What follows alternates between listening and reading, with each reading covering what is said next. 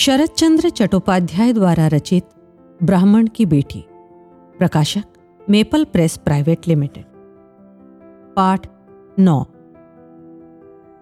ज्ञानदा ने कमरे में आकर एक बार भीतर से दरवाजा बंद किया तो फिर खोला ही नहीं। दासी और बूढ़ा ससुर विमूढ़ बनकर दोपहर तक बैठे रहे। वे अपनी बहू की इस आनाकानी का कारण समझ ही नहीं पाए। फिर भी उन्हें इस तरह खाली लौट जाना अच्छा नहीं लगा। उन्होंने दरवाजे के बाहर से काफी गंदी और अशोभनीय बातें भी कही, झूठे आरोप भी लगाए। ज्ञानदा ने सब कुछ सुना किंतु किसी भी बात का उत्तर ना दिया। इतना ही नहीं, ज्ञानदा ने अपने रोने की आवाज भी बाहर नहीं आने दी। बूढ़ा चकित था कि उसकी बहू कैसी औरत है, जिस सास ने इस औरत के विधवा होने पर भी इसे आज तक अपनी छाती से लगाए रखा है, वही सास अपनी बहू को देखने के लिए सांस रोके पड़ी है और बहू है कि बुढ़िया की कोई चिंता ही नहीं है। बूढ़ा सोच नहीं पा रहा था कि वो बुढ़िया के पास जाकर क्या कहेगा, ज्ञानदा के ना आने का क्या कारण बताएगा। मुखर्जी के प्रस्थान के समय गोलोक ने उन्हें विदा के रूप में राह खर्च देना चाहा, जिसे उन्होंने लेना स्वीकार नहीं किया। गोलोक ने ज्ञानदा के उनके साथ ना जाने पर गहरा दुख और आश्चर्य भी प्रकट किया। बैठक में गोलोक को आया देखकर भट्टाचार्य ने उठकर उन्हें प्रणाम किया तो गोलोक ने केवल सिर हिला दिया। फिर वो बोले, हाँ तो बेटे, तुम्हें बुलावा भेजा था। मृत्युंजय भट्टाचार्य बोला, जी हाँ श्रीमान, सुनते ही आधा अधूरा निकल कर दौड़ा आया हूं। गोलोक ने कहा, सो तो ठीक है, तुम लोगों के विवाह संबंध तो स्थिर करते हो, किंतु क्या गांव और गांव के लोगों की भी कुछ खबर रखते हो? तुम्हारे बाबा राम रतन शिरोमणि अवश्य इस विषय में आदर्श थे। सारे गांव की सारी जानकारी उनकी अंगुलियों पर रहती थी। मृत्युंजय बुझे स्वर में बोला, इसमें मेरा क्या अपराध है, मैं भी अपनी ओर से प्रयत्नशील रहता हूँ। अच्छा चटर्जी महाशय, आपने जगधात्री ब्राह्मणी की लड़की की दुस्साहस की बात तो सुनी होगी। रासू बुआ के मुंह से हमने ये सब सुना है तो मन करता है कि उसे चूल्हे में झोंक दिया जाए। गोलोक ने आश्चर्य प्रकट करते हुए पूछा, ऐसा क्या कह दिया उसने, जरा मैं भी तो सुनो। अच्छा तो क्या आपको मालूम नहीं? नहीं, क्या बात है? मृत्युंजय बोला, इधर आपका घर सूना है और उधर संध्या का कहीं जुगाड़ नहीं बैठ रहा। आप अपनी उदारता से उसका उद्धार करने को सहमत थे, किंतु छोकरी ने बड़े ही क्रुद्ध स्वर में सबके सामने जो कहा, हमें तो दोहराते हुए भी लज्जा लगती है। बोली, घाट के मुर्दों के गले में जूतों की माला अवश्य डाल दूंगी। हमने सुना है कि उसके माँ बाप ने भी ये सब सुना ही नहीं, अपितु लड़की की पीठ भी थपथपाई है। सुनकर गोलोक क्रोध से कांपने लगा, किंतु क्षण भर में ही अपने आप को संभाल कर उसने सारी बात को हंसी में उड़ा दिया। बोला, अरे ना समझ छोकरी है, उस मुंह फटकी बात का क्या बुरा मानना। मृत्युंजय बोला, उस मुंह फटकी जबान खींच लेनी चाहिए, उसे ऐसी छूट देकर ही तो आपने सिर पर चढ़ा लिया है, अन्यथा उसकी माँ नहीं जानती कि आपके द्वारा उसे अपनाने से प्रियनाथ की छप्पन पीढ़ियां तर जाएगी, इस इलाके में उसका सम्मान कितना बढ़ जाएगा। प्रसन्न मन से गोलोक बोले, भट्टाचार्य जी, गुस्से को थूक दो, यह अनाड़ी लड़की किसी के मान सम्मान को क्या जाने, समय आने पर सब कुछ समझ जाएगी। मृत्युंजय ने पूछा, क्या आपको रासू बुआ ने कुछ नहीं बताया? गोलोक बोले, क्या अपनी लक्ष्मी को इतनी जल्दी भूलना संभव है? अभी मैं किसी दूसरे विवाह के बारे में सोच ही कहा सकता हूँ, जो रासू बहन से कुछ कहूंगा। मधुसूदन, रक्षा करो, तुम्हारा ही भरोसा है। अब मृत्युंजय के लिए कुछ पूछना संभव न रहा। वो गोलोक के पत्नी प्रेम पर मुग्ध होकर प्रशंसा परक एवं प्रसन्न दृष्टि से उसके चेहरे को देखता रह गया। कुछ देर के बाद गोलोक बोले, भट्टाचार्य, सच पूछो तो मैंने कुछ याद रखना ही छोड़ दिया। लोग रात दिन मेरे संबंध में कुछ न कुछ कहते ही रहते हैं, वे क्या कहते हैं इसकी भी चिंता छोड़ अब लोग मेरे पीछे पड़ जाए कि अमुक कन्या का उद्धार करो, आप नहीं करोगे तो कौन करेगा। इन कथनों की कितनी उपेक्षा करो, आखिर इंसान हूं। उदासीनता बरतने पर कभी किसी के सामने मुंह से किसी के बारे में स्वीकृति अथवा सहमति जैसी किसी बात के निकल जाने को अस्वाभाविक तो नहीं कहा जा सकता। हाँ, संबंध जोड़ने की कला में कुशल मृत्युंजय ने संकेत समझने में भूल नहीं की। वो मधुर और विनम्र स्वर में बोला, यदि ऐसा कुछ है तो मेरी प्रार्थना है कि आपको प्राण कृष्ण की लड़की को अपनाने से सहमत हो जाना चाहिए। लड़की रूपकुंड में साक्षात लक्ष्मी है और उसकी आयु भी तेरह चौदह के आसपास है। हाँ, पिता अवश्य निर्धन है। आप निर्धन परिवार की लड़की के पुण्य लाभ को हाथों से मत जाने दीजिए। मृत्युंजय को प्यार से झिड़कते हुए गोलोक बोले, पंडित लगता है तुम बोरा गए हो। क्या मुझे इस आयु में पुनः विवाह करना शोभा देता है? क्या लड़की चौदह की हो गई है? उसके शरीर का विकास तो काफी अच्छा है, है? सुना है काफी आकर्षक युवती है। उत्साहित होकर मृत्युंजय ने कहा, आपने ठीक ही सुना है। उसकी एक अन्य उल्लेखनीय विशेषता यह भी है कि वह शांत और संयत है। लगता है मानो मुंह में जुबान ही नहीं है। गोलोक बोले, रूप सौंदर्य और गुणशालीनता में मेरी लक्ष्मी की तुलना कौन लड़की करेगी।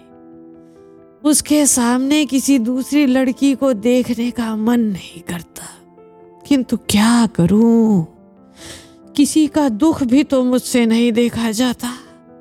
अब जब तुम लड़की की तेरह चौदह वर्ष की आयु बता रहे हो तो निश्चित है कि वो पंद्रह सोलह की अवश्य होगी।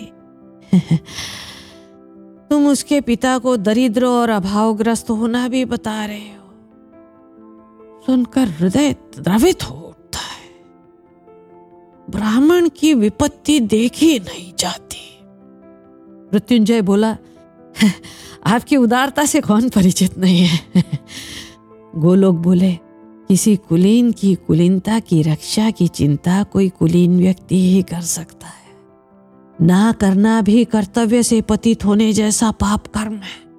इधर अभी पत्नी वियोग के दुख को भुला नहीं पाया और आयु भी पचास छूने लगी है, किंतु मन दूसरों के दुख संकट को अनदेखा करने को मानता ही नहीं है, इसीलिए मुंह से ना नहीं निकलती। गोलोक के कथन के समर्थ में मृत्युंजय बार बार सिर हिलाने लगा। गहरी सांस लेकर गोलोक बोले, कुलीन ब्राह्मणों के गांव में समाज का मुखिया बनना भी कांटों का ताज पहनना है। दिन भर दूसरों की चिंता में किस प्रकार खपना पड़ता है इसे केवल मैं ही जानता। किसके पास भोजन नहीं, किसके तन ढकने को वस्त्र चाहिए, किस रोगी की औषधि उपचार की मांग है, इन्हीं बातों में पूरा दिन निकल जाता। लगता है सारा जीवन इस प्रकार मरते खपते ही बिताना पड़ेगा। अब तुम कहते हो प्राण कृष्ण बेचारे गरीब की लड़की विवाह की आयु पार करने जा रही है। तेरह चौदह की आयु तुम बताते हो, जबकि मुझे वो पंद्रह सोलह से कम नहीं लगती। अच्छा ठीक है, प्राण कृष्ण को एक बार मेरे पास भेजो, उसके लिए कुछ करता हूं। उत्साहित हुए मृत्युंजय ने कहा, उसे अभी आपके पास भेजता हूँ। भेजना क्या है, आ, अपने साथ लेकर आता हूँ। गोलोक बोले, तुमने तो मुझे संकट में डाल दिया। मेरे मुंह से आज तक किसी की सहायता के लिए ना तो निकलती ही नहीं, फिर गरीब ब्राह्मण को ना कैसे कही जाएगी। मधुसूदन तुम्हें रक्षा करो, मैं तो उसी तरह नाचता हूँ जिस तरह तुम मुझे नचाना चाहते हो।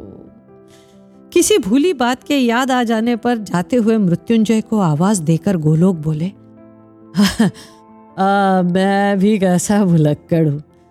जिस बात को कहने के लिए तुम्हें बुलाया था वो तो मैं कहना ही भूल गया हूँ। कहना यह था कि आजकल थोड़ी तंगी चल रही है। अतः तुम अपने ब्याज का भुगतान।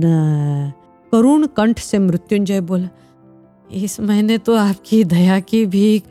गोलोक बोले, कोई बात नहीं, रहने दो, मैं किसी को कष्ट देकर एक पाई वसूल करना भी पाप समझता, किंतु हाँ बेटे, इसके बदले तुम्हें मेरा एक काम करना होगा। आज्ञा कीजिए, मैं प्रस्तुत हूँ। गोलोक बोले, सनातन हिंदू धर्म की रक्षा करना और परंपरागत सामाजिक आचार विचार की प्रतिष्ठा को बनाए रखना कोई बच्चों का खेल नहीं है। इस भार को उठाने वाले व्यक्ति को चौकन्ना और चार आंखों वाला बनकर रहना पड़ता है। जरा सी भूल हुई कि अर्थ का अनर्थ होते देर नहीं लगती। प्रियनाथ की माँ के बारे में उन दिनों बहुत सारी उल्टी सीधी बातें सुनने को मिली थी। तुम्हें उसके गांव जाकर सही बात की पक्की जानकारी गुप्त रूप से मुझ तक पहुंचानी होगी। तुम्हारे बाबा शिरोमणि इस मामले में सिद्धहस्त थे। वो उड़ती चिड़िया के पंख काट लेते थे। बड़े से बड़े मक्कार से भी उसके दिल की बात उगलवा लेते थे। बीस तीस गांवों के एक एक आदमी का कच्चा चिट्ठा उन्हें मालूम रहता था। तुम्हारे इन्हीं बाबा के बल पर भूपति चटर्जी का दस साल तक सामाजिक बहिष्कार जारी रखा और भाई साहब को गांव छोड़ने पर विवश कर सका। तुम भी अपने बाबा के यश को आगे बढ़ा पाते तो कुलभूषण कहलाते। अपने पूर्वजों के सामने अपनी हीनता की जानकारी मृत्युंजय के लिए सुखद ना रही। वो बोला, चटर्जी महाशय, मैं एक सप्ताह में ही घटना की सही जानकारी ला दूंगा, पाताल से भी सत्य को खोज कर ले आऊंगा। मृत्युंजय को उत्साहित करते हुए गोलोक बोले, जुट जाने पर तुम्हारे लिए कुछ भी कठिन नहीं है, मुझे तुम्हारी योग्यता पर पूरा भरोसा है। हाँ, एक बात का ध्यान रखना, किसी को भी इस बात की भनक नहीं पड़नी चाहिए। समाज के मान सम्मान तथा मर्यादा प्रतिष्ठा की रक्षा के लिए बहुत कुछ करना पड़ता है। हाँ, मैं तुम्हारा ब्याज ही नहीं मूल भी छोड़ दूंगा। अब यदि तुम अपने कष्ट के बारे में बताते तो मैं तकाजा ही ना करता, किंतु हाँ, जानकारी एकदम सच्ची होनी चाहिए। प्रसन्न होकर मृत्युंजय बोला, आप ही निर्धनों के पालक एवं आश्रयदाता है। मैं आज ही चल देता हूँ और प्रामाणिक जानकारी लेकर आपकी सेवा में उपस्थित होता हूँ। चलने के लिए उद्यत मृत्युंजय को रोककर गोलोक बोले, मुझे किसी बात का श्रेय देने की आवश्यकता नहीं, धन्यवाद करना ही है तो मधुसूदन का करो, जिनकी कृपा से मुझे कुछ शुभ करने की प्रेरणा मिलती है। मैं तो उनका दासानुदास हूँ, निमित्त मात्र हूँ, असली मालिक तो स्वयं वही है। कहकर उन्होंने मधुसूदन को लक्ष्य कर सिर झुका दिया। जा रहे मृत्युंजय को अपने समीप बुलाकर गोलोक बोले, प्राण कृष्ण को भेजना ना भूलना, उस ब्राह्मण का दुख मुझसे सहा नहीं जा रहा। ऐसी ही इंटरेस्टिंग किताबें कुछ बेहतरीन आवाजों में सुनिए सिर्फ ऑडियो पिटारा पर। ऑडियो पिटारा सुनना जरूरी है।